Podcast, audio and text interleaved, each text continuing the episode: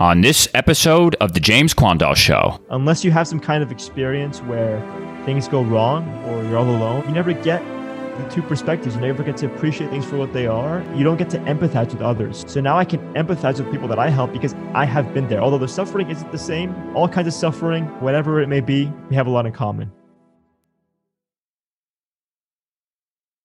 Andres Preschel believes that deepening the understanding of your physiology, the very science that makes you who you are, is the best thing you can do to optimize your health, bolster your performance, look your best, and enjoy a longer and more fulfilling lifespan. He calls this physiological intuition, which he considers a human right. Andres's dedication to this field derives from a very personal place, as it was through his own health journey and love for the sciences that he stumbled upon the enhanced state of consciousness between mind, body, and spirit, where healthy intentions meet actionable steps and lasting positive lifestyle change. Andres received a Bachelor's of Science in Exercise Physiology with a minor in psychology from the University of Miami and is now pursuing an accelerated master's degree in applied physiology with a concentration in nutrition for health and human performance. As CEO of Know Your Physio and co founder of Hambre y Hormonas, Andres helps professionals and individuals from all over the world to develop a deeper understanding of their physiology so they can perform higher, achieve more, bio-optimize, and enjoy longer and more fulfilling lives. And just continue our conversation from your podcast last week, which I was really happy with how it turned out. And I, truthfully, I didn't really know what to expect of what we would end up talking about. And you sent me a list of things you wanted to talk about. And we basically avoided all those things and went down all these other new rabbit holes. And I loved it. We discussed MMORPGs. We talked about fishing. We talked about positive reframing. Yeah. And positive reframing yeah. was extremely helpful for me because I've sort of put some things in my past in just a box and I just don't like to talk about them. And it's not that there was any trauma, but it's just, oh man, I wasted those years and I can't get those back, or I wasted that time and I can't get back those back. And I have a saying I I use a lot, and it's like there's no shoulda, couldas, and wouldas in life, but really. You can turn that around completely and actually look back positively. So, how did you discover that? Like, how did that happen? You know, I think it came from a place of necessity almost because I would say, just like anybody else, you know, there's things about, about our past. Maybe they're not regrets, but they're things that maybe we're ashamed of or moments where we felt insecure or alone or without the right skills to or resources to overcome challenge or you know adversity and I think that it came out of necessity in that I was in a in a position, uh, you know, this brings me back to when I was in college and I was enduring like a pretty big identity crisis, and I was like, all right, who am I? Where do I want to go? Um, what am I going to do? Who am I going to be? And I felt that a lot of who I was at that point was just wasted time. You know, having played all these video games, um, taking medication for ADD that made me a loner for a very long time. It's it's crazy thinking about this now, and it honestly makes me pretty emotional thinking about it. Just how I would come home from school, and I would sit in my car for hours, like just hours on end, thinking, you know, who am I? Like, I, I was struggling some of my classes. You know, I was taking some of these really really tough pre med classes that are designed to weed out, you know, separate the men from the boys, so to speak, and and all of that plus i was you know breaking up with, with my girlfriend as a long-term relationship and i was having uh, all kinds of personal issues and so i was very vulnerable and i was asking myself right who am i who do i want to be and i would ask myself over and over again. For a long time it was difficult to answer this question because i thought i had wasted that time. It wasn't until i had a really deep sense of curious like i have to get to know myself. It was a, a, really deep sense of curiosity where i started to ask certain questions and i started to see okay if i'm going to take this to the next level if i'm going to level up if i'm going to discover the next iteration of myself and be the best version that i can be i need to dissect my past and see what skills i can take from there because otherwise i'm always going to have this dilemma of oh my god i wasted so much time And I, I just, it, that couldn't be the case because if that was the case, I would have spent countless hours, more hours sitting in that car asking myself who I was. And so I had to be okay with the time that I had spent doing things that otherwise seemed like they were a waste of time. So I, I asked myself, all right, what kind of skills and value, what did I actually learn? Is there anything that I learned in those experiences? And in fact, there was a lot. And let's let's get to that in a second. But I am curious, figuring out who you were and those. Was there anyone you could talk to about that, friends or family or teachers or anything? I did have some friends. Um, I had some friends that were very close to me, and they were dealing with their own dilemmas. You know, I think when you're that age and and and and, and that stage of your life, you know, in college especially, you, you it's common to have some kind of identity crisis, right? You're now you've left your home, you don't have the same support of it. I mean, you your parents are are there for you, but in a different way, and it's a whole new environment. So you you constantly ask yourself these questions. And so I had I had a couple friends, but they were dealing with the same thing, you know, and so it was difficult for them to step aside from their experience and their identities and go, hey, maybe this is what you should do because they were suffering it with themselves. So, you know, I think one thing is to bring me back to my roots of who I was. I asked my brother, uh, my younger brother, who, you know, he's, I'm about a year and a half older than him. So we're pretty close in age and we've been best friends our whole lives. And so I, I would ask him and, and he's, he's a person who helped me return to my roots and return to what's important. And, he helped me appreciate who I was in the sense that, you know, I, like I said, when I was in that position, I would look back and, and, and think to myself, man, I've wasted so much time. But he would tell me, no, but these things brought you so much joy. You know, although you were suffering with attention deficit, taking medication, and you were isolating yourself socially, and you were staying up late playing video games and, and fishing, like these things brought you so much joy that other people didn't get to experience. Like other people were under the peer pressure to go and go to their go to parties and and go out to the mall and and do all these things because everyone else was doing them. You had a chance to do what really brought you joy, and you had a chance to get comfortable doing those things, and and you did them really well. I mean, you know, I would say that of all the things that I'm good at, fishing is probably the best. that sounds kind of freaky to say, like you know, fishing. Like how can you how good can you get at fishing? But I I would say that um, I'm a pretty good fisherman and I'm really good at video games. And those things brought me so much joy. And now looking back, I take so much pride in having spent my time doing those things. Um, you know, there was a there was a guest on my show once that said he loves to fish. He's just not a very good fisherman. I said, "Oh, really? Why not?" He said, "Well, I'm really good at the fishing part. It's the catching part that I struggle with." yeah, there's a big difference between fishing and catching. And I I challenge myself with fishing. I I took up fly fishing, saltwater fly fishing, and I would tie my own flies and I would seek out my own spots. And so you see that whole process, like if you're going to dissect it, like I got really good with with all kinds of arts and crafts, like tying a fly specific to a fish in a specific place, specific time of the day, and casting it and, and stripping it. Stripping is how you like reel in the line. Essentially, when you're fly when you're fly casting, that's how you manipulate the lure. Essentially, it's called stripping. Um, all these different things it, it, taught me a lot i learned a lot i learned what it takes to to develop a skill uh, uh and and and patience you know that's a big thing with fishing is patience. And i was saltwater fly fishing with my own flies. Like that that taught me patience big time. And uh, video games i mean I, I told you on on our episode i was playing mmorpgs so massive multiplayer online role-playing games. And those taught me how to how to communicate with people of all backgrounds, all ages, socioeconomic status. statuses from all over the world. And I think that's one of the reasons how that's one of the ways that I can get away with such a high level of communication now through my online platforms with all kinds of people. I mean, people are engaged with my content, they ask me questions. I love I love talking to them. You know, I'll people think that I have this like limited accessibility and I and I do, but I like to surprise people sometimes. They ask me a question and I'm like, "Hey, you know what? I can't answer this through the DMs right now here's a link to my calendar. Let's schedule a 30 minute meeting. And it's just like, I love engaging with people of all kinds of backgrounds, whether they can afford me or not, it doesn't matter. If they have good questions and they want to engage, let's do it. So, were you always competitive? Because it sounds like you're competitive internally. Like you want to get better and better and better at this video game, or better and better and better at fly fishing and learning all the nitty gritty details. Are you, would you say you're a competitive person? I'm competitive internally. I think that's that's yeah i i've never been competitive with other people um and and and i'll tell you that saying that reminds me a lot of my dad. My dad isn't a competitive person with anyone but himself.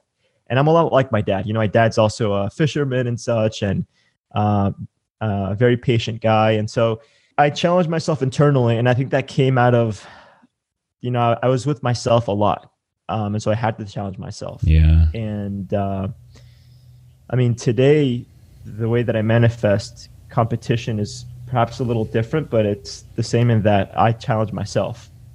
You know, it's it's I'm competing with myself constantly. So how does that look for tendency to beat yourself up if you can't beat yourself or get better? Does that how do you feel about that? I mean, if you're competitive with yourself, then you only have yourself to blame when you don't achieve your goal or get better. So like how do you how do you go through that?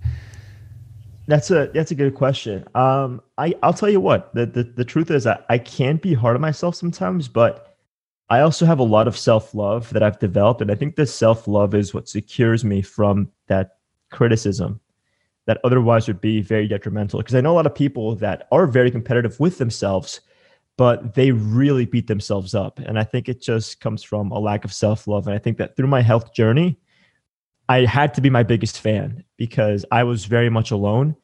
Um, and um, I don't want to say alone because if I say that, it makes it, makes my parents look bad and my friends look bad. My parents and friends were always there for me, but there was a lot of things that I couldn't put into words that I couldn't describe. A lot of challenges that were just so personal to me, and um, I had a chance to discover a lot of self love and appreciation. And I know that if I'm gonna be so hard on myself, I can't level up. It's going to hold me back. I need to give myself space to make mistakes. And I think that I've gotten very, very good at dissecting the failure, dissecting the mistakes, and using them as lessons. So I'm constantly feeding myself with this positive reinforcement to learn, be patient, and take the challenges as they come. And, and as competitive as I, as I am with myself, I, I can't I can't be so hard on myself. I have I this is something that I expressed online a while back is my formula for happiness is very high standards but very plus very low expectations. So I'm always working towards the best, the top, the the the highest standard of work that I can manage but I don't expect much. And that sounds almost like pessimistic, but I think it's more realistic than anything. You know, sometimes things are beyond your control. I really just try to focus on what I can control. And a lot of that is just my reaction and my emotions. And so I'm always working for the top, top, top. We're always working hard. But even if I fail, I'm like, all right, I failed. That's fine. What can I learn from this? How can I get better? What are you working on right now? So what you're are you going through that process now? I'm always going through that process. Yeah, I'm a very ambitious person. And right now, one of my biggest challenges is really, really leveling up my my brand, Know Your Physio. You know, getting the community excited about it, getting people to start using the hashtag, you know, the more you know your physio. Um, but it's not even it's not even doing that. It's what it represents really. Um, I want people to be more attached to the mission and, than to me because you know, as I was starting out with uh, content creation online and with a podcast and such, people looked up to me. I want them to look up to the mission because this is so much bigger than me. And so I'm I'm in the process of really stepping up uh, the mission and what it's what it's accomplishing. So I'm building up the team. I'm building up the brand. I'm I'm doing the logos and the graphic design. What parts of that are giving you the most uh, complications? Managing people is can be difficult. In what way? So I've hired a couple of people for for my brand they're they're other exercise physiologists and and they're big fans of of know your physio. So so that's great. They have you know they're very passionate about the mission and such but sometimes it can be difficult um delegating. Like i would say i'm pretty good at delegating but i don't like to sometimes. I feel like i'm forcing things on people and i like to be good with my communication and such but sometimes I get a little more excited about things than other people, like very specific things. Um, and I'm a perfectionist, which is tough because one thing I learned the hard way is no one's gonna love the mission more than you do. You know, if you're the, the if, if if you are the CEO, if you're the founder, if you're the boss, um, you have to be the most excited about it. And other people, for specific things within that mission, maybe they won't be. And so again, it's reminding myself sometimes to lower that expectation uh, because it's not always super super low. And why do you want to po- re- kind of back away yourself out of the brand? Because I I think that people like a figure within a brand to follow or believe in and then that gets them paying attention to the information that that brand is creating but it usually starts with some type of a personal connection to a figurehead of some kind in the brand absolutely i do want to be the face of the of the brand uh, the thing is what i'm trying to do now is i'm trying to just focus on the things that only i can do the things that i'm good at and only i can do and outsourcing the rest because i'm just handling such a high level of responsibility right now that it needs to happen i don't i don't want to shift myself away from the brand. I just want more people to be involved so that the momentum can carry on without me having to be associated and responsible for every single step along that process. I just want to do what I can do for now and outsource some of the rest if that makes yeah, sense. that makes perfect sense. And so I want to go back to self love though and how to okay. cultivate self love because I think that we could have a whole podcast on that alone. And that's something I need help with because the reason I asked you about your tendency to beat yourself up is I'm basically only competitive against myself and I have a tendency to beat myself up. So I want you to coach me on uh, cultivating self love. Yeah, I'll tell you. I'll tell you something that the first thing for me is is sleep because when I don't get good sleep, I feel like everyone everyone in the world hates me. Nobody hate. There's no way anybody hates you. well, it seems like it when I don't get enough sleep. You know, you you can be hard on yourself when your when your body's under uh, a certain level of stress, and I think that if you're not getting good sleep, it's automatically going to make you more stressed. You're not going to be able to manage your emotions uh, well. You're not going to be able to communicate well. It just makes it tougher to be yourself. So so I would say the first thing is really investing in sleep and and um, understanding what the priorities are and what your values are, and always being able to return to that as well. So one thing I'll do is I don't do really uh, gratitude journaling. I don't. I have in the past. It doesn't really work for me so well. I what I do is when I meditate, I just think of, man, it's it's so nice to enjoy this present moment. And this present moment wouldn't be if it wasn't for all the incredible people that I have around me and the incredible family that I have. And and I wouldn't be here if it wasn't for taking care of myself the way the way that I do. So when I, whenever I have this sort of present moment, whenever I'm meditating in the morning, something I do every morning, just this feeling of euphoria that I experience even momentarily, it reminds me of all the things that I'm grateful for that brought me there. And I think that's one way that I've been able to cultivate the self love. And and honestly, one thing is people constantly remind me the impact that I've had on their lives, you know, on, online. And and and it's it's sort of like when I need it most, when I need to hear that most, people manage to let me know somehow that they appreciate me. Uh, because there are moments where things are difficult, and I always, always, always just try to stay true to myself and my values. I I try to consider myself. I consider myself a, a very selfless person, and some somehow, some way or another, people always remind me that I'm doing something that is uh, really helping them and really helping them move along. And people really seem to appreciate me for it. And uh, that reminds me to stay true to myself and to love myself when I feel that I'm lacking it. Uh, it's just like a funny, weird manifestation thing that occurs. Yeah. Yeah. You, it comes when you need it the most. That uh, gives you the boost to continue doing what you're doing. And uh, yeah. do you have your values written down, or how do you define your personal values then? So when it comes to my values, I always think about my parents. My parents have they're the most honest people that I that I know, and I say that because um, they're medical professionals. My dad is a is an eye surgeon. My mom is a dentist. They're very smart, extremely hardworking, extremely honest people.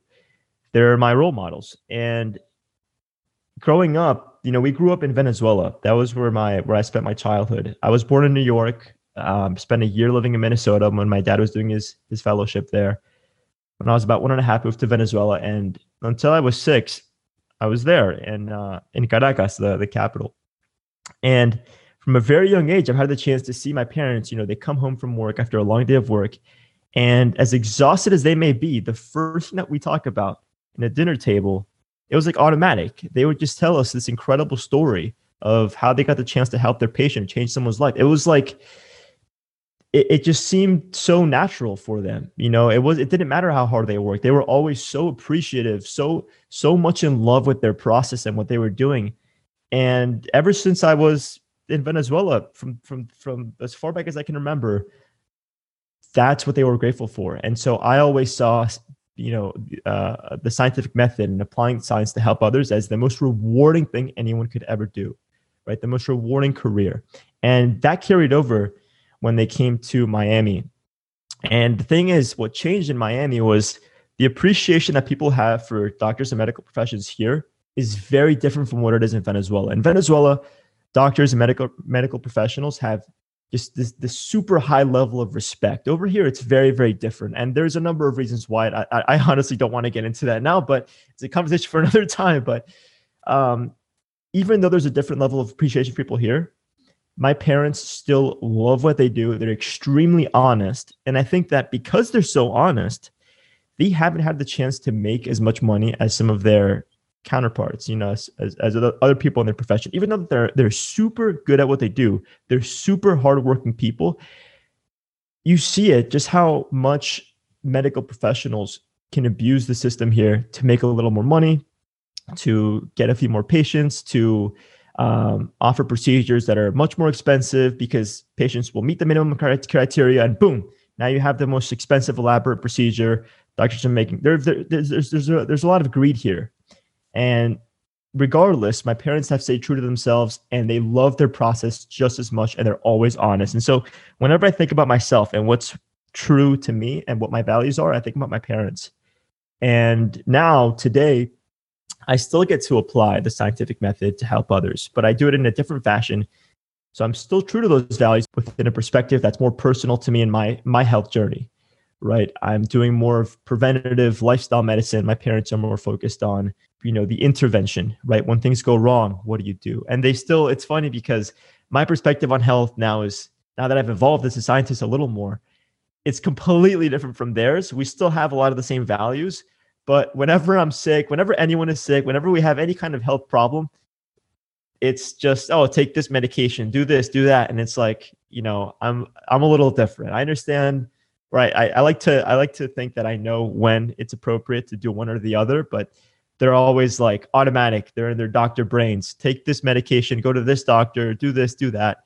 Um, but we know that we share the same values, which is really special. So yeah, and it sounds like you have created a blend of modern science and ancient wisdom and practices because a lot of times the health stuff that you and I talk about, it's not new. It's you know it's actually what we did before, and it's like just bringing it back and making it cool again because we realize that these the modern science necessarily is more of an uh, uh, intervention when you have a problem, and it's not going to prevent the problem necessarily.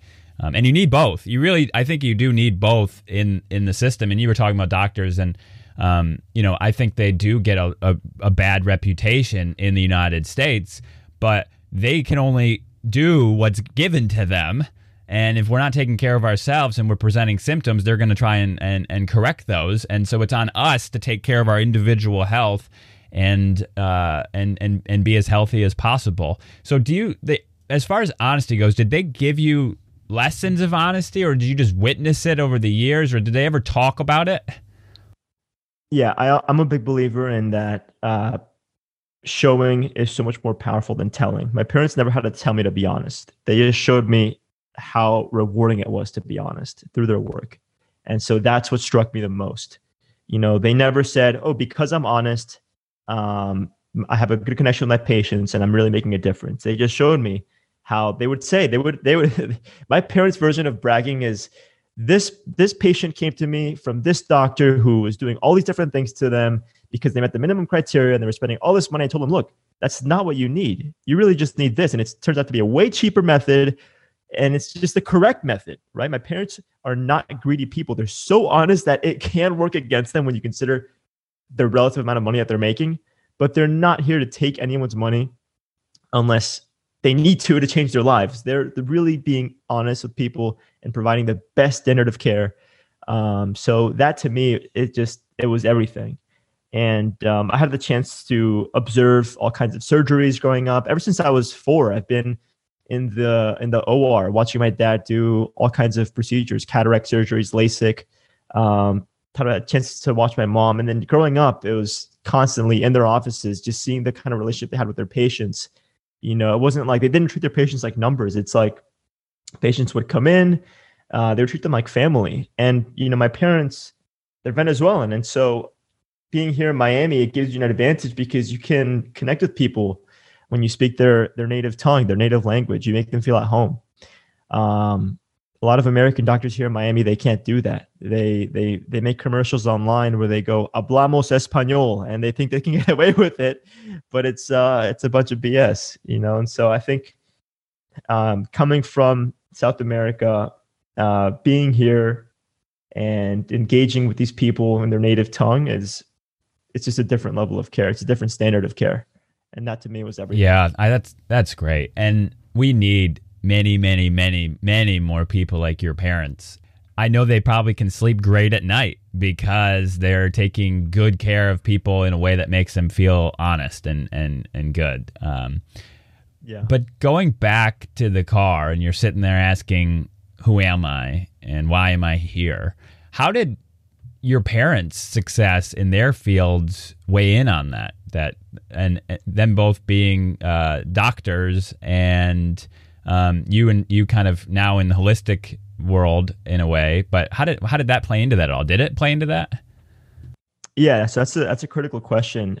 And and this is the way that it worked. It's they had a lot to do. They, they were very much involved in that process from a values perspective but like i said we share a lot of the same values but we do things a little differently. And that came from as I was asking myself all these questions, I was in the midst of switching majors. I was, you know, I was, I had this identity crisis. And what was going on really was I knew that I wanted to be in healthcare. I knew that I wanted to apply science. I knew that I wanted to help people get healthier. But I had all this shadowing experience that I'd done for the past couple years with some of the top doctors and surgeons in the US. I mean, I, I did uh, had a shadowing experience with a liver transplant specialist, with an interventional radiologist who is not my business partner. And I'll get to that in in, in, a moment, but uh, with a bunch of really really high level specialists, and I noticed that they shared a similar frustration. And mind you, this was while I was enduring my own health journey, right? So while I was I had taken Adderall and I was robbed of my health, and now started to to to take matters into my own hands. But as I was enduring this and making that transition, I was shadowing these specialists. And what they had in common, the frustration that they had in common was that even when they provided the most elaborate, expensive procedure, a liver transplant, imagine, or placing a stent in an artery, their patients would return after some time for the same procedure. Why? Because their lifestyle brought them back there to that disease state. And that to me was a huge alarm. I was like, wow, I'm enduring this for myself I can't imagine what it would be like to return to my disease state and to return to a state where I needed to take this. I, I just, it was, it was so many alarms are going off. I knew that I had to attack this from a different perspective. And so all of this was happening. Um, I still appreciated my parents and looked up to them and I was inspired by them, but I wanted to do things in my own way. And another thing about my parents, and another one of the values is my parents support my brother and I no matter what we do. As long as it's not going to kill us. My parents were always eh, fully supporting and backing my brother and I. So so when I went in the direction of disease prevention and exercise physiology and psychology and nutrition, they were in full support. The values carried over, the perspective was different. It was more personal to me. And I think that because it was so personal to me, with ADD, I was able to completely focus, and now ADD was suddenly a superpower. And so all these things happen. And look, I'll tell you that in the background, there's a certain level of magic to this and manifestation that I can't explain. It all seemed to come together so seamlessly. Now looking back and and, and observing this, right? Because in the moment, there was a lot of uh, confusion. There was a lot of questioning myself. There was a lot of difficulty, but I just tried. I the, what really helped me get through it all was staying true to my values and and doing something that I knew would bring me a lot of joy internally. And I continued to follow that path. Yeah. So you, and, uh, you talk like you you mentioned the phrase robbed you of your health. That Adderall robbed you of your health. What made that clear to you? Because there's there's folks that are electing to take that to. I just think I, I saw a stat this week about the percentage of students on uh, higher education campuses that are taking these uh, drugs and they're prescribed. And I know it's eh, very easy to get them prescribed. You just ask for them, basically. Um, but they were using it as a growth hack potentially or a focus hack. Why did you feel that it robbed you of your health? I feel that it robbed me of my health because it got to a point where the minimum effective dose was just so high and and the tolerance was so high that um, the side effects were just they were very detrimental to my health. They were I I, I couldn't sleep. I couldn't fall asleep. I couldn't socialize because I had developed a stutter. You know, classic uh, uh, symptom of long-term amphetamine use.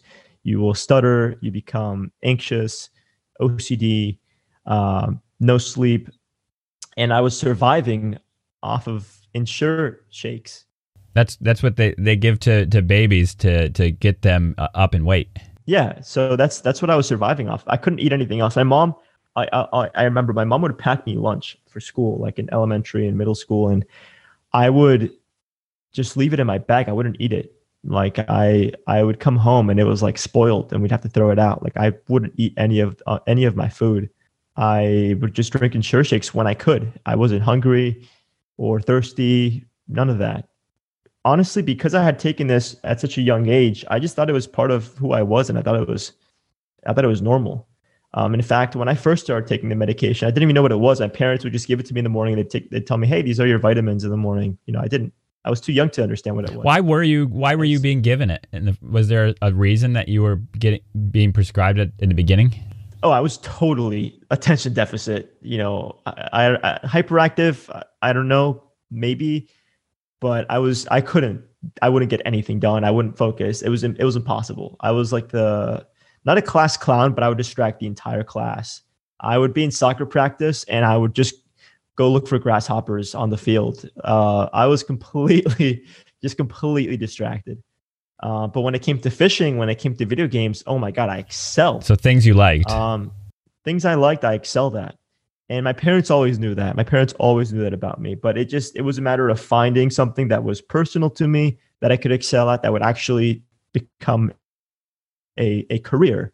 And i think that adderall created that career because it isolated me and i had problems that i had to deal with to the point where i knew i had to fix them and i became obsessed with my health and then i didn't need adderall because the disease state was the new passion you know and that's how the health transformation occurred but it did rob me of my health of course, in my case, it was necessary for what I'm doing today, necessary part of that process. But it was just impossible to get nutrients in my body. It was impossible to get sleep and feel restored. Yeah. You know, and so I'd wake up in the morning and I just needed more of it to get going. It was terrible. Yeah, I didn't have the ability to socialize or to eat or to sleep. And those three things are the foundation of anyone's health. Was there a moment when it was like the last straw and you're like i'm never taking this again or, or was it just kind of slow? There, actually there was and i'm and and and and uh yeah the second you asked that question i just got this this uh flashback and it was i was studying for an exam and it was like one of my last few i was i was transitioning off the medication which was extremely difficult to do. Oh wow. So do you just um, like reverse doses slowly backwards? I was i was slowly taking less and less. Mm-hmm. But that that's when I noticed actually how addicted I was because the uh, the the dependency. I mean, the, the withdrawal symptoms were, were were really really intense. Um, so I knew that I was dependent on it, but I didn't know how bad my body needed it until I spent more and more time without it. Um, but there was just one moment where, as I was transitioning off, and I would only take it maybe once a week at this point, I was still taking the maximum prescribed dose. I was just taking it less frequently. And it was like 60 milligrams of Adderall, which is for anyone that takes Adderall, that's a lot. Like most kids that take it from their friends in, in college, which is very, very common, they'll take 5, 10, maybe 20 milligrams. 60 is a lot. And so there was this one time where I was studying for an exam. I took Adderall, and all of a sudden I feel like I was like shaking or something. Like I felt I felt like the room was moving around me. I couldn't tell if it was me or if it was the room. And I had this big my my I was sitting on my bed studying for an exam. And in that room at the time there was like I had my closet and there were these like glass mirror doors that that that were facing my bed. And so if I looked towards the closet, I could see my reflection on my bed. So I did that. I turned to look at myself and I realized that the Adderall was so intense, my heart rate was so high that I was literally throbbing back and forth. It was crazy. I didn't I didn't know what was happening. I didn't know if it was in my eyes or if it was in my brain. I looked at the mirror and I was literally moving up and down and I was like this is this is just was that because you were you were it was a withdrawals and then you you got it or was it just because of just the drug it must have been like i took a week off and then i reintroduced it so i had some i had maybe i was a little more sensitive to it but that's when i was like this this this just doesn't make sense this this is yeah that was that was that was a really intense that moment shook me yeah it really did so what happened next after that moment? Was it just you you you basically stopped, or did, did you have to kind of wean off? Yeah, I couldn't stop cold turkey. I had to wean off. Um, I would transit. I would switch off between. Look, I'll tell you something that weaning off was. My parents did help me with it, but it was more on me making the effort, and I didn't really take like a scientific approach. I mean, there's all these methods, right, for weaning off medication. There's so much science on that, but I wasn't really doing that. I mean, I was just trying to see what I could manage on my own. And so I would fluctuate between Adderall and Vyvanse. I had 70 Vyvanse, another that's the maximum prescribed dose, or at least at the time. I don't know what it is today. And eventually I managed to get off of it. Um, and then I had the summer between my junior and senior year to like really wean off and really get invested in my in my health and and and building new habits and nutrition and sleep and stuff. That's a scary, scary thing sitting on your bed and not knowing if you're moving or the room's moving, and it ended up being that yeah. you were pulsating. that good. Yeah, I can't was, imagine that. It was pretty crazy. Wow. Yeah. And so, how did those last two years of school go without it? I know that caffeine's a a, a good uh, a thing for folks with ADD to get some semblance of focus and it has its own addictive qualities and, and other things. But how did you manage those two years without? Yeah, so I stopped taking this. I, I started weaning off towards the end of my sophomore year. Um, as most people know, the toughest year of high school is junior year. That's when you're applying to, you know, uh, colleges and, and universities and such, and you're taking your SATs and your ACTs. So it was the toughest year and my junior year, I must have taken it a couple of times. But um, it just all of a sudden, I remember my mom actually, she wrote something on a note and she put it against, she put it on, on the wall next to my desk for me to look at and so that I could read it every single day. And, and I think to her, I think she was hoping it would have some kind of impact. I don't think she realized the kind of impact that it had up until today, up until this point. And what she wrote was, you are the captain of your ship you are the master of your destiny and she drew a little a little boat a little ship and and she wrote she drew a little like figure a stick figure and i guess that was me right and i saved that and i didn't i like i protected that little piece of paper and i and i took it with me everywhere even once i left and went to college i took it off that wall on my desk and i took it with me and it was everywhere and i don't think i don't even i honestly like just sharing this with you i'm going to go and tell her this weekend when I see her, I'm gonna tell her that I saved that piece. I don't think she knows. I'd like to see a that picture of it for me, and we can. I have. We, I'll look for a picture of it. and I'll send. And if you're okay, we can put it in the uh, show notes. Yeah, ab- absolutely. It was your security blanket, right, to get through that trial period. And it doesn't matter if it's a yeah. piece of paper with a stick figure or a blanket or what it is, but that it was the thing for you in that moment. Yeah, I'm so lucky to have the parents that I have, and and that's something that you'll that's something that you'll take away from this podcast. I mean, my parents are really just two amazing, amazing, incredible human beings. They're the best parents I could ever ask for, and my mom was so involved in our college applications and in our exams and studying and and in our futures. And both my parents were. My mom was more involved in like the in the school stuff, and so she wrote that, and I guess she hoped for the best, but I don't think she understands the kind of impact that I had on my on my life today. And so that was always in the back of my head. Like, I need to focus on so and it's on me. I, that's when that's when it hit me. Like I I need to to really take responsibility, and so it was a challenge. That my junior year was for me. It was a, an opportunity to prove to myself what I could really handle and what I was really capable of, and it was extremely extremely difficult. Not not even my years in in college taking pre med classes compared to the difficulty of my junior year in high school, but I w- wanted to prove something to myself, and I think that's what pushed me. I wanted to prove to myself that I could do things without Adderall. And I told myself it, it, it either can or I can't. It's either I'm going to take this medication for the rest of my life or I'm going to stop taking it and do what I can do and figure it out. And that's that was that was of all my life challenges so far that has been my greatest challenge. It was taking it was it was weaning off the medication and doing this for myself by myself. Of course, I had the support of my parents, like I said, and, and my friends, my brother, but a lot of it was just it was very personal to me and i made it happen. I did extremely extremely well in all of the standardized tests you know 98th 99th percentile. And i took a bunch of ap classes that i did really really well in fours and fives on all my exams. How did you do that? I'll tell you that it was it just came from a place of more than anything being afraid. I think my my, my brother at one point he we uh we had this big mirror in our bathroom that we shared. And one time we were both, you know, we would get ready for school together in the morning. And so we would go in and out of the shower, getting ready. And one time he looked at me and he said, Oh my God, like, like you look like you were in some kind of like death camp or like he was it, and, and and I hate to put it this way with these words, but that's what he said. That really struck me, you know. Um, because I was extremely skinny. I was extremely skinny, and I and I looked malnourished, which is the truth. And he was maybe he was a little extreme with what he said. It, it was it was it was effective in that it really taught me just how much I needed to change. And my girlfriend at the time, her family even spoke out against my condition, my physical condition. They they communicated to me through her that I needed to to really step things up for my health because I was I, I got to to a point where I was extremely malnourished and I needed to make changes. And so my brother, you know, someone that's always been very honest with me, um, and I felt I feel that if he hadn't said something so extreme, I wouldn't have taken him seriously.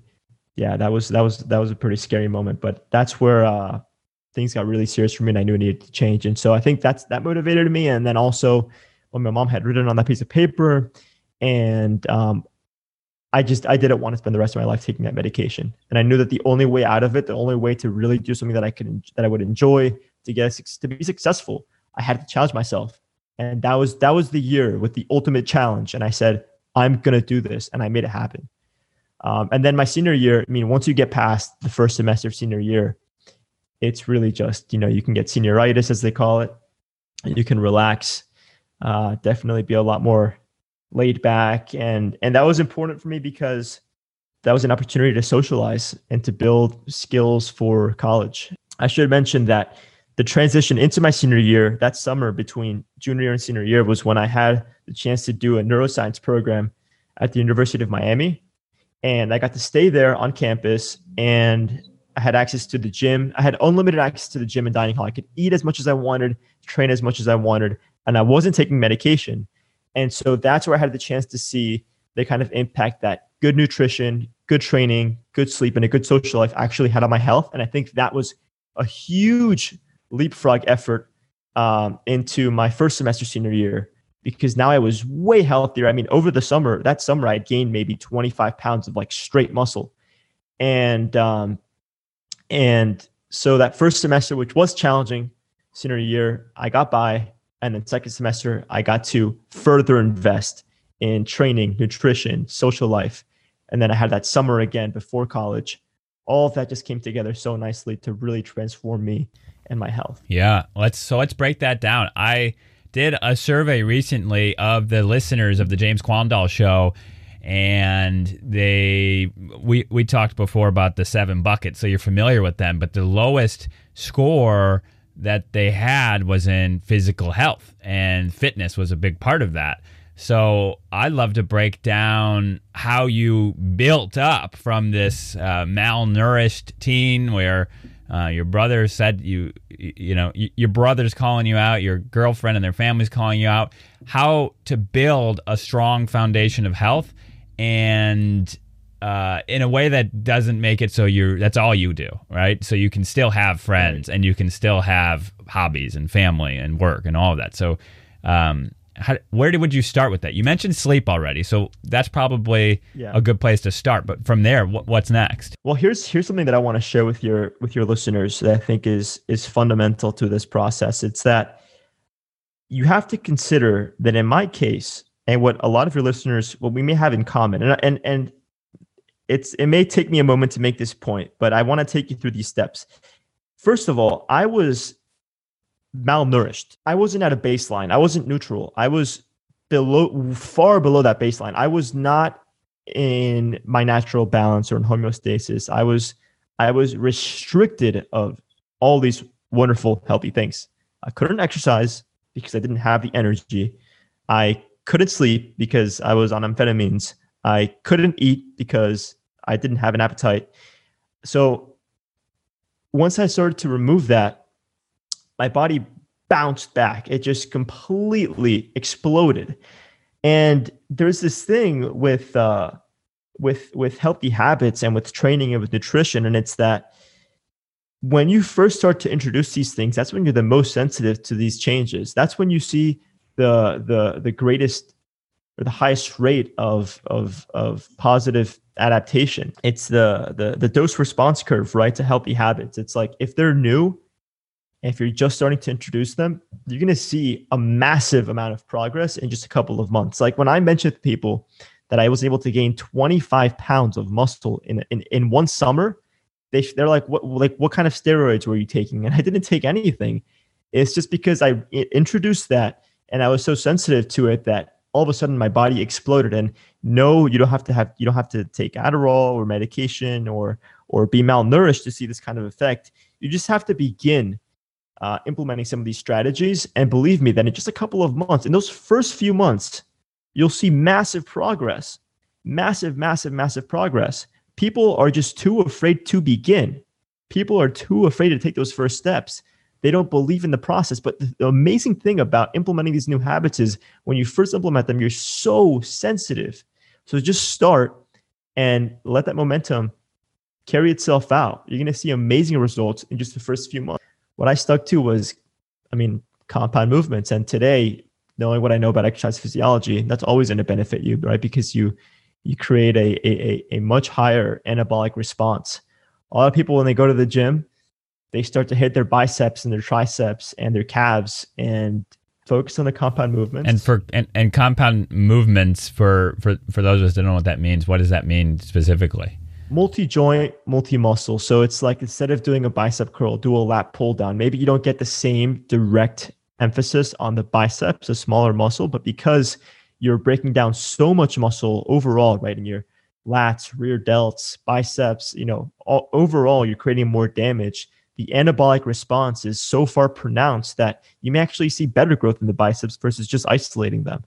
Um, so I stuck to you know pull-ups, push-ups, um, and some body some some lower body work like squats, um, and that was pretty much all I did. Um, didn't really bother isolating anything. You know, when we when when we started, my brother and I started to embark on the fitness journey together. Uh, you know just before that that that that junior year or, really the, my junior year his sophomore year. And all we had access to was we had a pull-up bar in our bathroom and our bathroom door and then we had that was it. There was that was really it. So whenever we walked in and out of the bathroom we'd do pull-ups. I remember i'd get home from school and immediately first thing i did was i'd bust out as many pull-ups as possible and then we did push-ups like every night. And that was everything.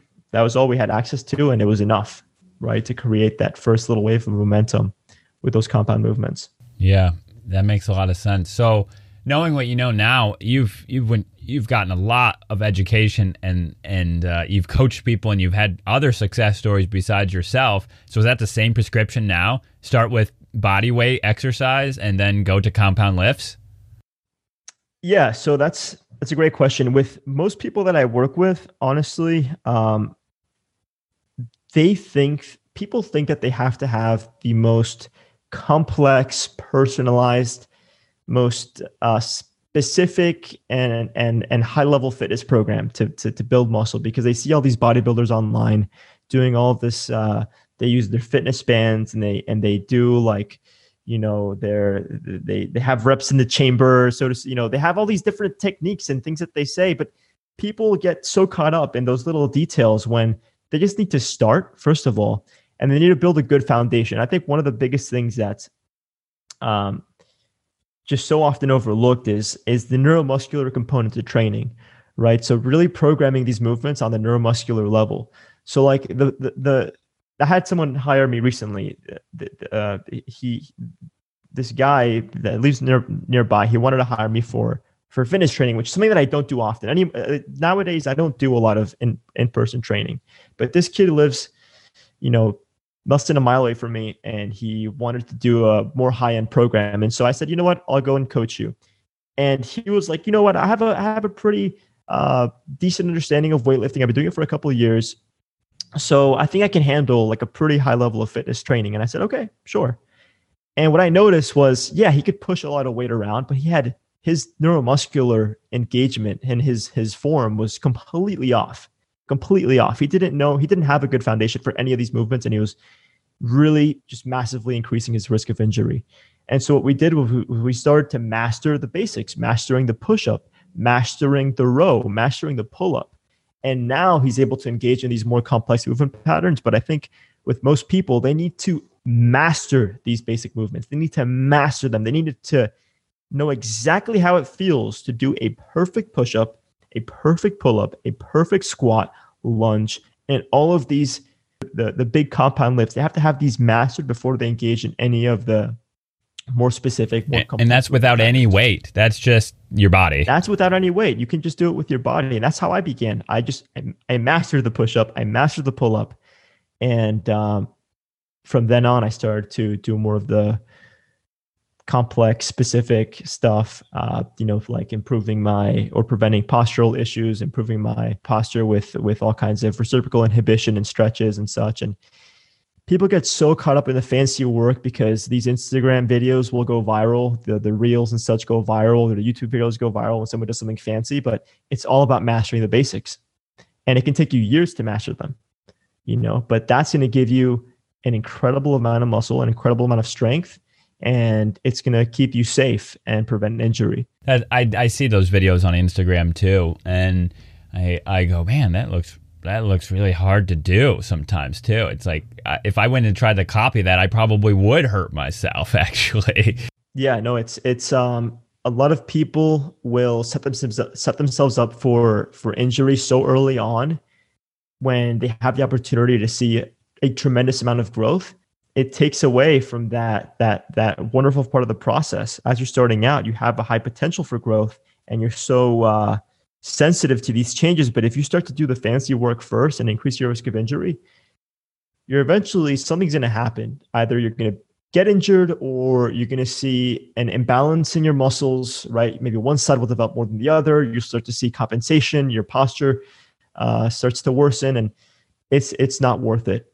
Do so, do what's safe, do what's effective, do something simple, master that, and then move on, and then proceed, and then look for very specific exercise programming, look for a coach, you know, that kind of thing. But just master the basics first. Yeah. What about throughout the day? Like versus a, a is there ways to program bouts of fitness throughout the day? Like so if you're in if you don't have a lot of time to dedicate to a, a gym workout, for instance?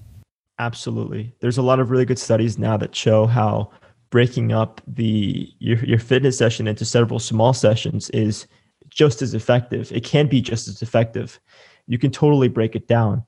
Um, I do it myself. People people look at me today. They they they look at my physique and they go, "Dude, you're probably spending what two hours in the gym every day?" And they're shocked when I tell them I spend 30 minutes, two to three times a week, exercising, and it's effective.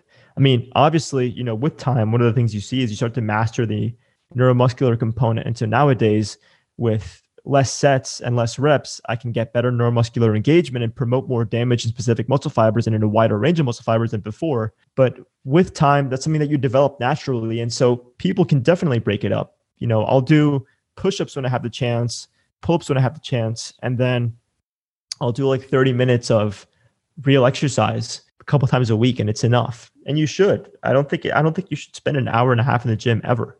Yeah, that's uh, hard to maintain when things aren't going well, when you need your habits more than ever. I mean, if you think about it too, it's not it's not just the time you're spending in the gym. It's the time you're spending to get ready for the gym, to go to the gym. Um, I get away with doing most of my workouts here in my tiny apartment in South Beach, and all I have is a couple of kettlebells. I have a pull-up bar. That's really it, and, and a couple of fitness bands. I don't need a gym anymore. I just get fancy with some of my movements, movement patterns with the kettlebells, and I stick to the basics. And I'm constantly looking to get stronger, but breaking it up, I can manage that volume. And you can still get stronger with those that type of equipment and not having a, a bar and a bunch of weights and a gym to go to. Yeah, because people don't know this, but when it comes to power development, you know, there's there's two components to power. There's uh there's mass and there's and there's velocity. So if you don't have the ability to increase the weight, just do the do the movement more quickly. And maybe do uh, spend more time in the eccentric portion of the of, of the workout. There's a really good study actually that i can share with people on effective and efficient training. I posted it uh, i did a, a little summary on my instagram page. It's a study by a couple very very famous exercise physiologists and fitness phds let me let me pull it up right here so it's the title of the study is No Time to Lift Designing Time Efficient Training Programs for Strength and Hypertrophy, a narrative review by Iversen et al. And uh, Brad Schoenfeld is, uh, is one of the authors as well. It's an incredible study published in June of 2021. And it takes you through how to lift super efficiently if you just don't have the time. So, for example, they describe supersets. They they they mention restricting warm-ups to exercise exercise specific warm-ups which is something that i do all the time. Only prioritize stretching if the goal of training is to increase flexibility. Um, and then there's a there's a and then they have like for example examples on the uh, the effective uh, loads and reps and sets but it's it's a matter of understanding how to use your time and of course that comes with a with an understanding of let's say uh, uh substrate utilization, right? If you have, for example, if you know that it takes a a lot of power to perform a a, a push workout, um, and that you need two to three minutes to replenish that creatine phosphate, you know what are you what can you do in that time frame? Well, why don't you use the opposing muscle group, right? Uh, apply some reciprocal inhibition and just do the same, take the same approach for a for a pull workout now for a pull exercise, and you can still replenish in those muscles uh, uh, and, and, give them both an opportunity to rest, right? So there's a lot that you can do.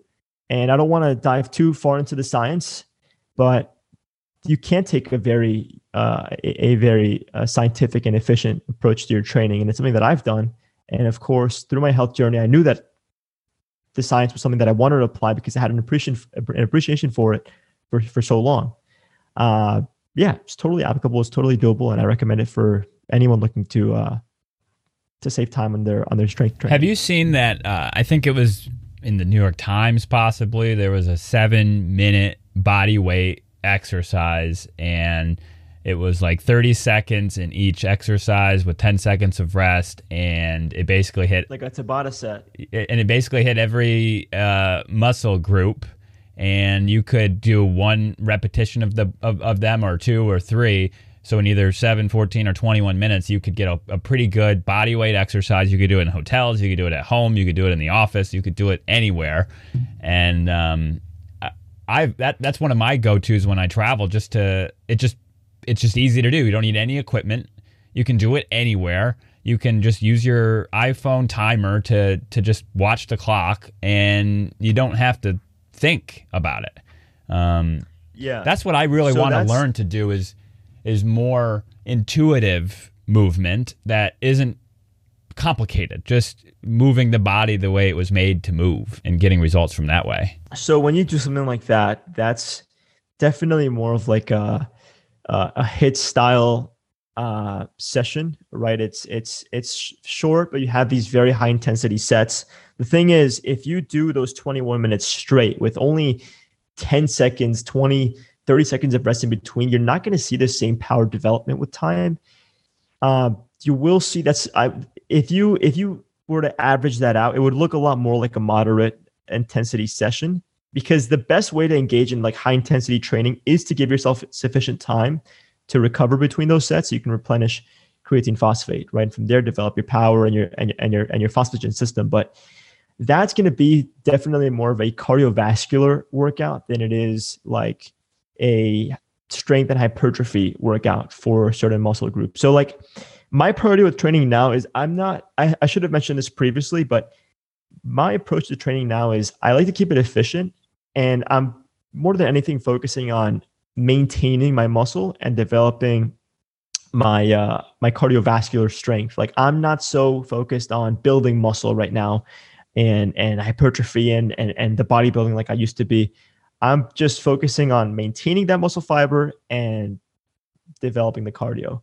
So if someone wants to build the muscle is there like a building phase and then a a maintenance phase like you're in now like do you have to work out differently in the building phase?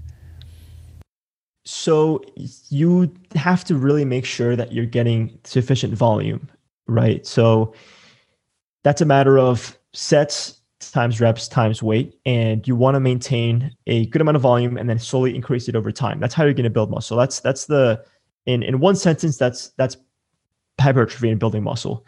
Um yeah you know you can say you want to stick to 8 to 12 reps you want 2 to 3 minutes to rest between each set and that's going to be the ideal, right? And weekly 10 sets per muscle group, you know, those are the those are the standard. That's a standard for building muscle.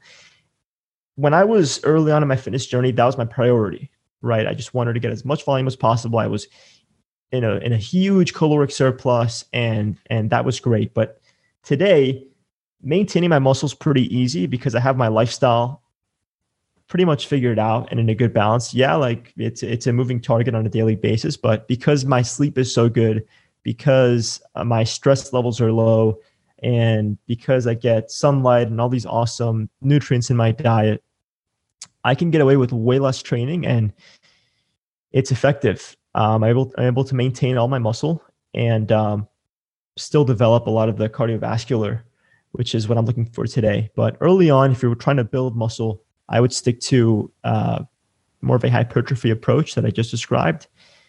If you're trying to maintain muscle, what you described, a full body, you know, uh, seven minutes for a few rounds, perhaps that's that's that's that that will suffice.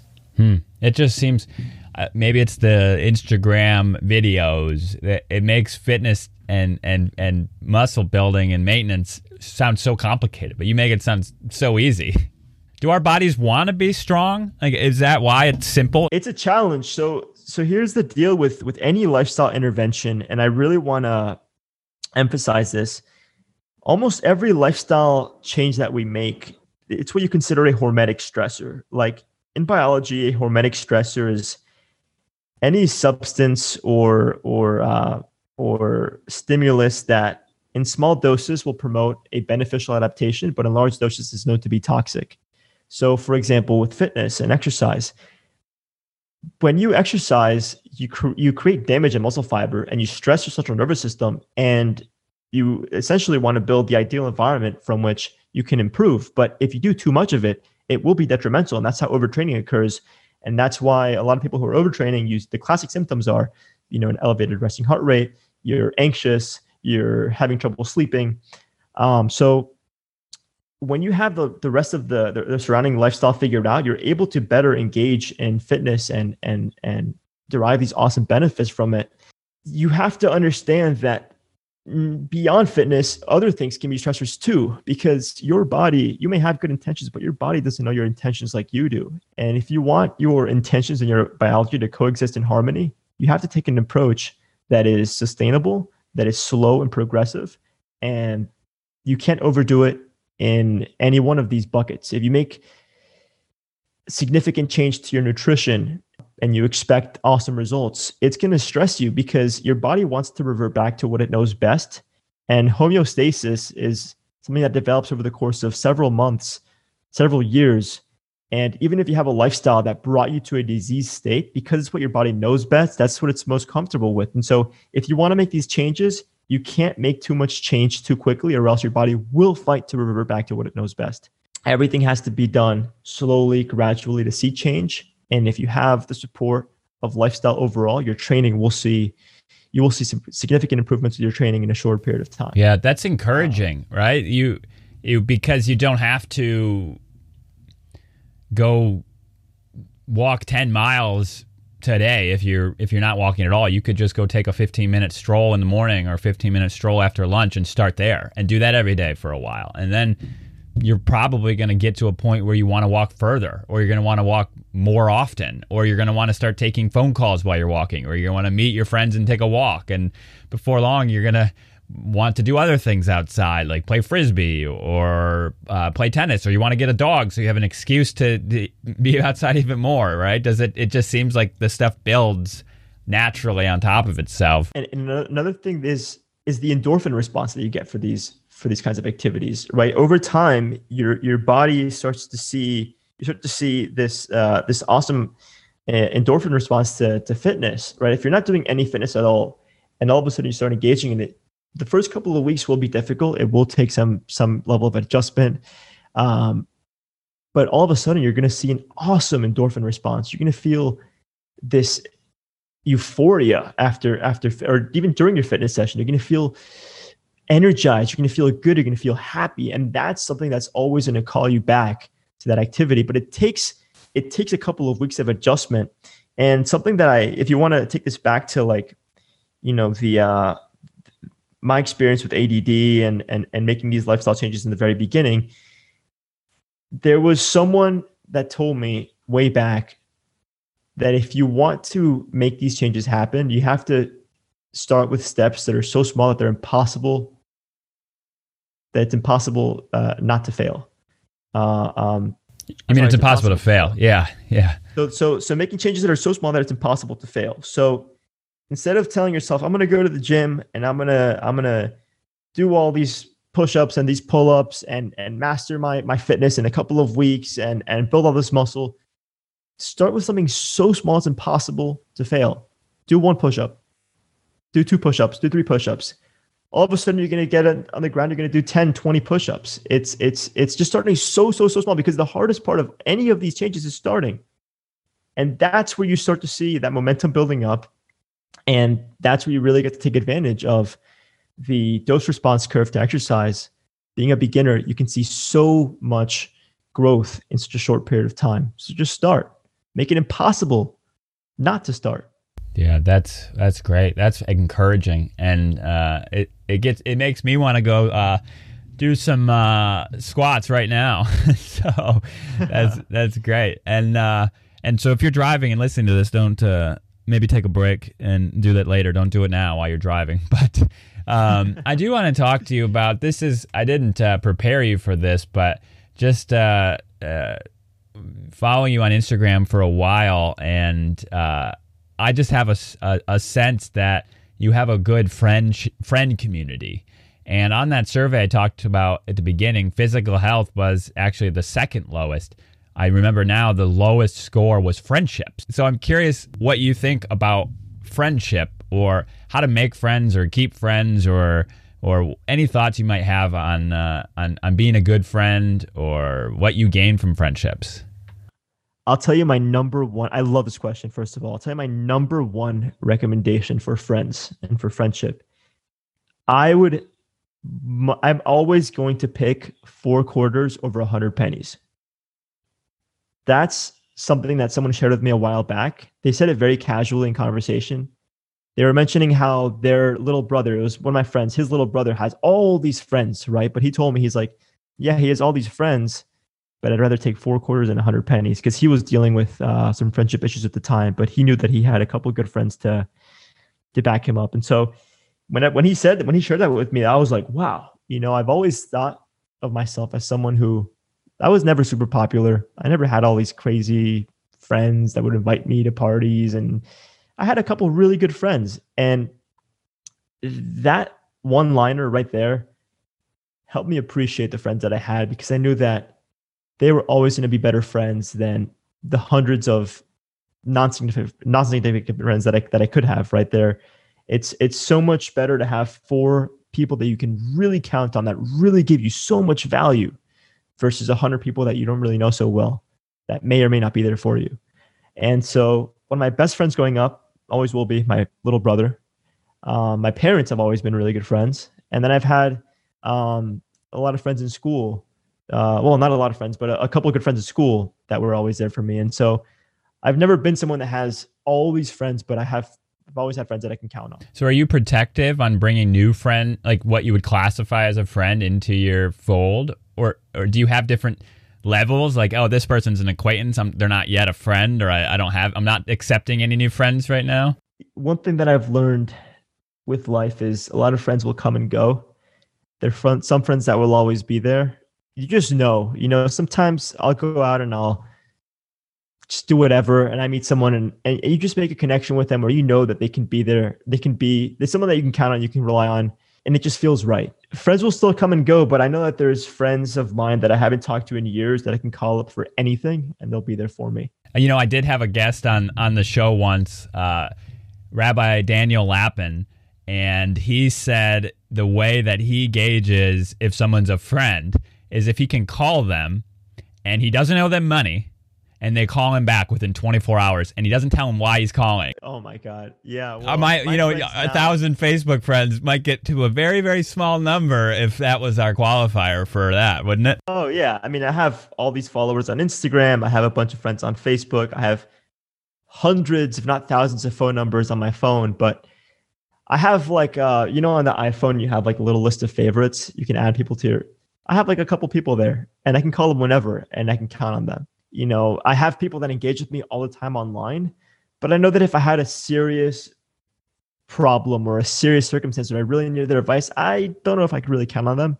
But I'll tell you what, I appreciate everyone and I and I'm open to being friends with anyone and everyone. So that's something is I never I never have my guard up for friendship. I always let people introduce themselves and I'm I'm a like I'm a big believer in that first impressions are important, but I'll tell you that some of my best friends today, we made when we first met, we had a it was terrible or embarrassing, or they said something that they probably weren't supposed to say. And you know, like I give people second chances. The right people, they'll find a way to make themselves part of your life, and and they'll they'll find a way. You know, um, and I'm a big believer in giving people several chances. So, as far as being a good friend yourself, uh, I see you as an intentional and deliberate person. And so giving people second chances is one way to be a good friend. And if we go with Daniel Lapin's, uh, you call them back when they call you is another. What would be some other uh, qualifiers for you as far as you being a good friend? What I what made me ask this question is I see your pictures of your uh, grilling out and, and, and opening up fish together and having having having tr- fantastic meals. So that to me, I see that and go, wow, like he's got a little social network of people that are eating with him and breaking bread. And so I'll tell you what, I'll tell you now that you mentioned that because I, you know, for me, it's like this is just how my friendships are, and it's difficult to bring awareness to these things when they just seem so natural, right? Like you see it from you you're seeing this and observing this from an outsider perspective. You get to see the kind of experiences I share with my friends, and to be to be fair, a lot of my best friends, they're really into making meals together, sharing meals together. Uh, I think it's so special to be able to enjoy a meal with someone and to put that meal together with them. And I'll tell you now, thinking about this, and thank you for mentioning this, my best friends are people that I can sit down and have a good meal with. Probably one of the biggest things. People that I can just sit down, we can enjoy a healthy meal. Maybe we went and, and to the ocean and, and, and caught it together, right? It could be a lobster one of my dearest friends, a guy named Kabir Parker that I actually had on the podcast a while back. He's a dedicated spear fisherman. He's a marine biologist. I met him at the University of Miami. That is someone that I can go out and hunt my meal with and take a sustainable approach, right? When we go and harvest our food, he knows exactly what species and what size they need to be and and what time of year is the best to harvest them in order to be as sustainable as possible. And then we can sit down together and enjoy this wonderful, healthy meal that we put together, caught together share with everyone else in that table this is this is what the process was like to harvest this food and this is what brought it here and this is what it means and this is this is why it's so meaningful and why why why it means so much to us. And so that's really special. We've had a, a number of awesome meals together. Uh, my girlfriend and I, I mean, she's one of my best friends. I mean, my girlfriend is uh, before my girlfriend, before being my girlfriend, she's my best friend. And so we make a lot of awesome meals together. I mean, you can call it a date night, but to us, it's just how we how we get together and and and enjoy each other's presence is over a lovely meal that we know is going to nourish us and make us better versions of ourselves. You know, I see nutrition as is such a powerful component of my lifestyle because I see the way that different ingredients and different things and eating at different times of day influences who I am and and my health overall. And so being able to get together my friends and enjoying a meal with them, that to me is like the most special thing. And then I have friends that will that get really good at preparing a certain ingredient or a certain food and then they bring their their approach to the table and it's just it's just so special. What's your favorite food? I had to take this uh, this survey this week, and it was really hard for me to answer that. But you know, I put down lamb shank. I don't know why that's what I put down. I'm like, I don't know how many people have ever answered a favorite food question with lamb shank, but I'm going for it. I love lamb shank. I love lamb. I love I love all kinds of food. I think my favorite uh, cuisine is is Mediterranean.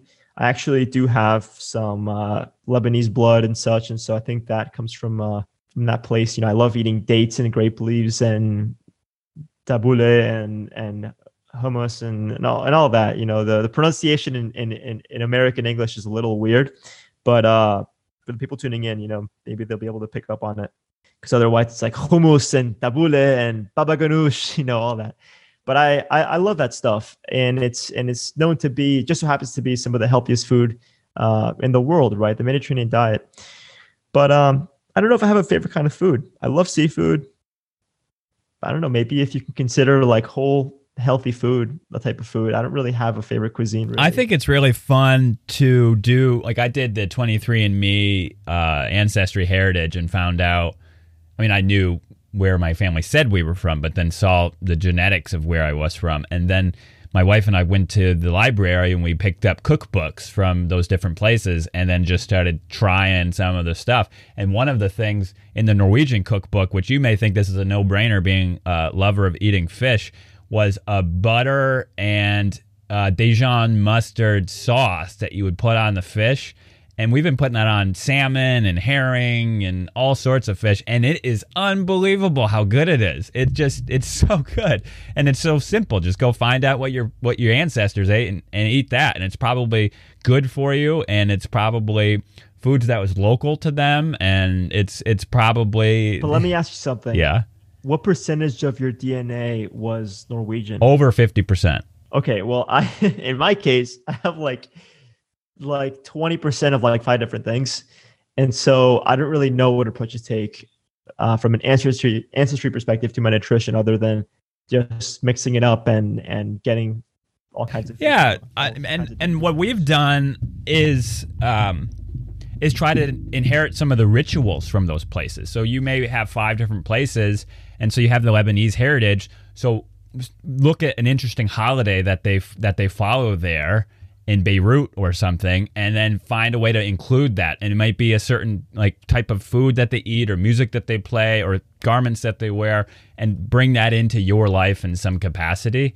And uh, I think that that's a great way to honor our ancestry and and make it alive. Actually this year we um, in in Scandinavia they celebrate John the Baptist's birthday and it's actually the, on the longest day of the year. So they have these bonfires and they have these uh, big picnics with a ton of food and they play games outside and they do all this stuff. So this year we tried to recreate our own version of that here. And so just it's just really fun to do. Food is you can make food so much fun and that's that's why I love it.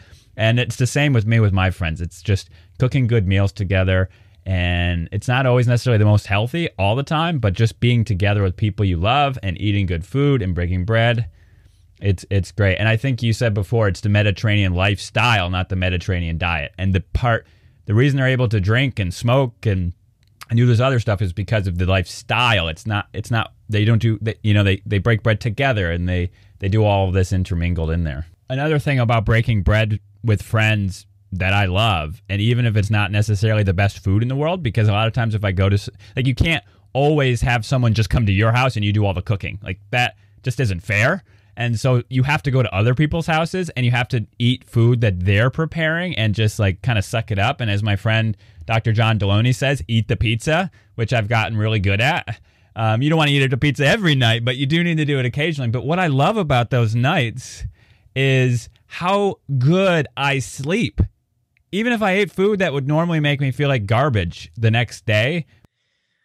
One thing that I've been really interested in is the influence that our perception and our thoughts that are tied to a certain food, let's say it's something not so healthy like pizza, just the very thought of eating pizza stresses us out to the point where it takes away from the digestive process to break it down and absorb the nutrients in that pizza and feel good. And if we're with friends enjoying ourselves, we're in a much more parasympathetic state where the the digestion is is is so much better. We can sleep better. We don't have that big bulging stomach and indigestion and acidity and bloating that we typically would get because we weren't thinking about how bad the pizza was. We were thinking about how nice it was that we were enjoying it with our friends.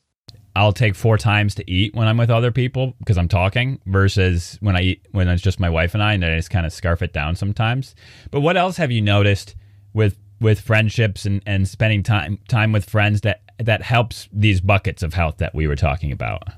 I always ask myself when I meet someone interesting, I always ask myself, is this someone that I can picture getting dinner with or making dinner with? It's something that always comes to mind because the best experiences that I have with my friends today, it's always over some good food, maybe some good wine, sharing stories, getting to know each other, um, you know, peeling back the layers of who we are and what the friendship is all about. And and so I asked myself, is this this person is cool, but could I have could I enjoy a nice dinner with them? Or if it's a couple sometimes, could I have a nice double date with them? Because my girlfriend and I are so intertwined now. We're just so, you know, we have this awesome, beautiful relationship and friendship.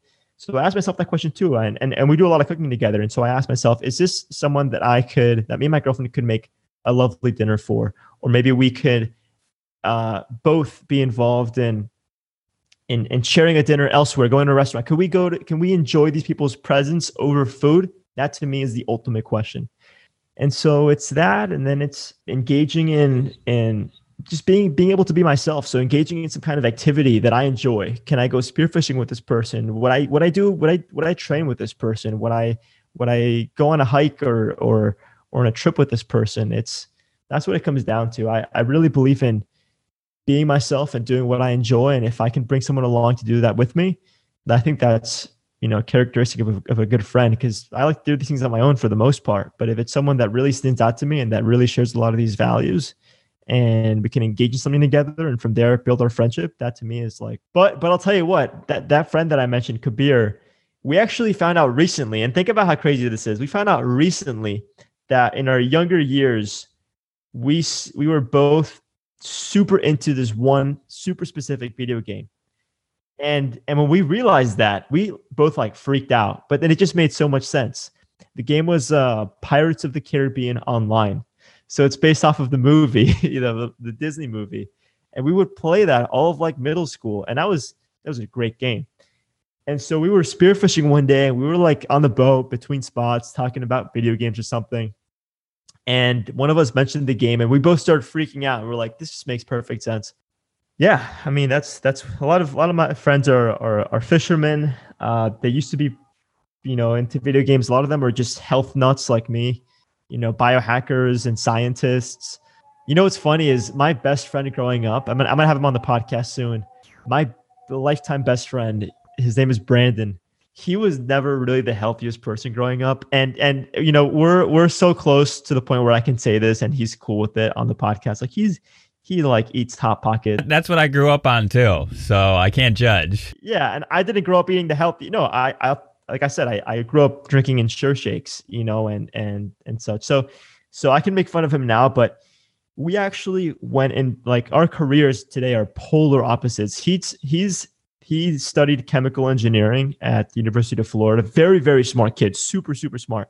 And today he's supply chain manager for a company that makes Lay's chips, like potato chips, we're polar opposites. He doesn't exercise.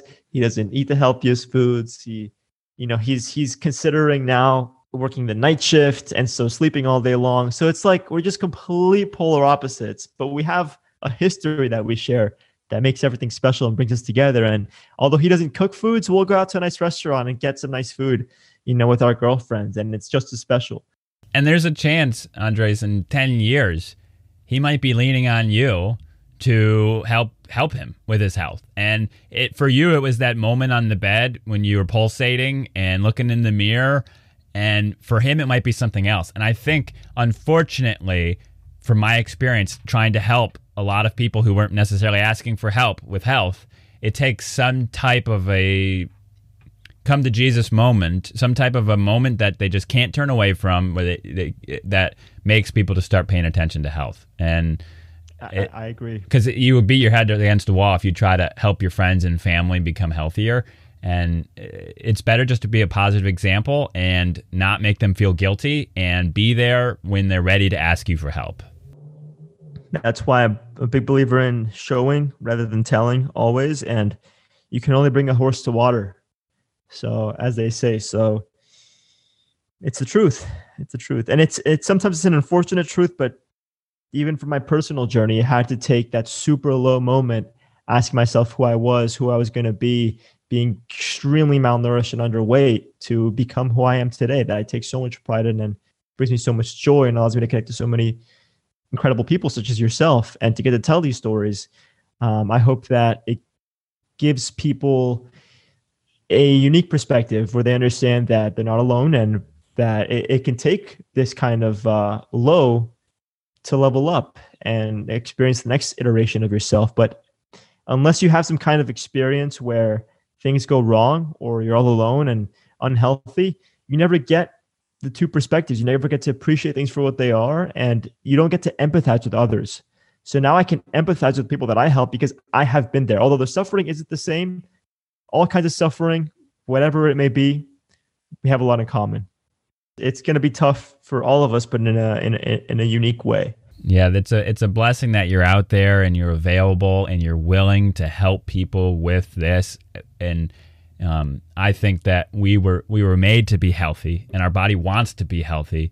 We just have to give it the right inputs to get it there and at the right time. And you're out there demystifying and making it sound so simple. So just keep up with what you're doing. I love it. I'll be I'll be continuing to support you and the Know Your Physio uh, brand that you're building. And I would like to end with you kind of saying where we can find you and what you're working on, and and um, where we can learn more about you and and what what the listener can do to help out. Absolutely, thank you so much, James. It's been a pleasure, and I'm looking forward to uh, a lot more incredible substance with you and, and engaging with you and, and building up this friendship. Yeah, I want you to teach me to, to catch some of these redfish here. Let's do it. Let's do it. I'd love to. And so where people can find me, they can find me on Instagram at Andres Preschel. That's A N D R E S P R E S C H E L. They can go to my website, which is myname.com. It's andrespreschel.com, A N D R E S P R E S C H E L dot com. They can email me at andres at knowyourphysio.com. And uh, the podcast is Know Your Physio, K N O W Y O U R. And then physio is P H Y S I O. Know Your Physio, like Know Your Physiology. Yeah, this was such a, a fun conversation. And I'll make sure to put a link to your social media, your website, your podcast, and everything else in the show notes for this episode, which I'll put at quandal.com slash Andres, and that's quandal.com slash A-N-D-R-E-S. And I'll put anything else that we talked about in there as well, uh, including that uh, that that recent uh, scientific study from this summer of how to get done more with less time. And um, I think we all have a lot of things we're trying to work on, and so that that's a- very helpful. So awesome, James. Thank you so much. This is a really really fun show.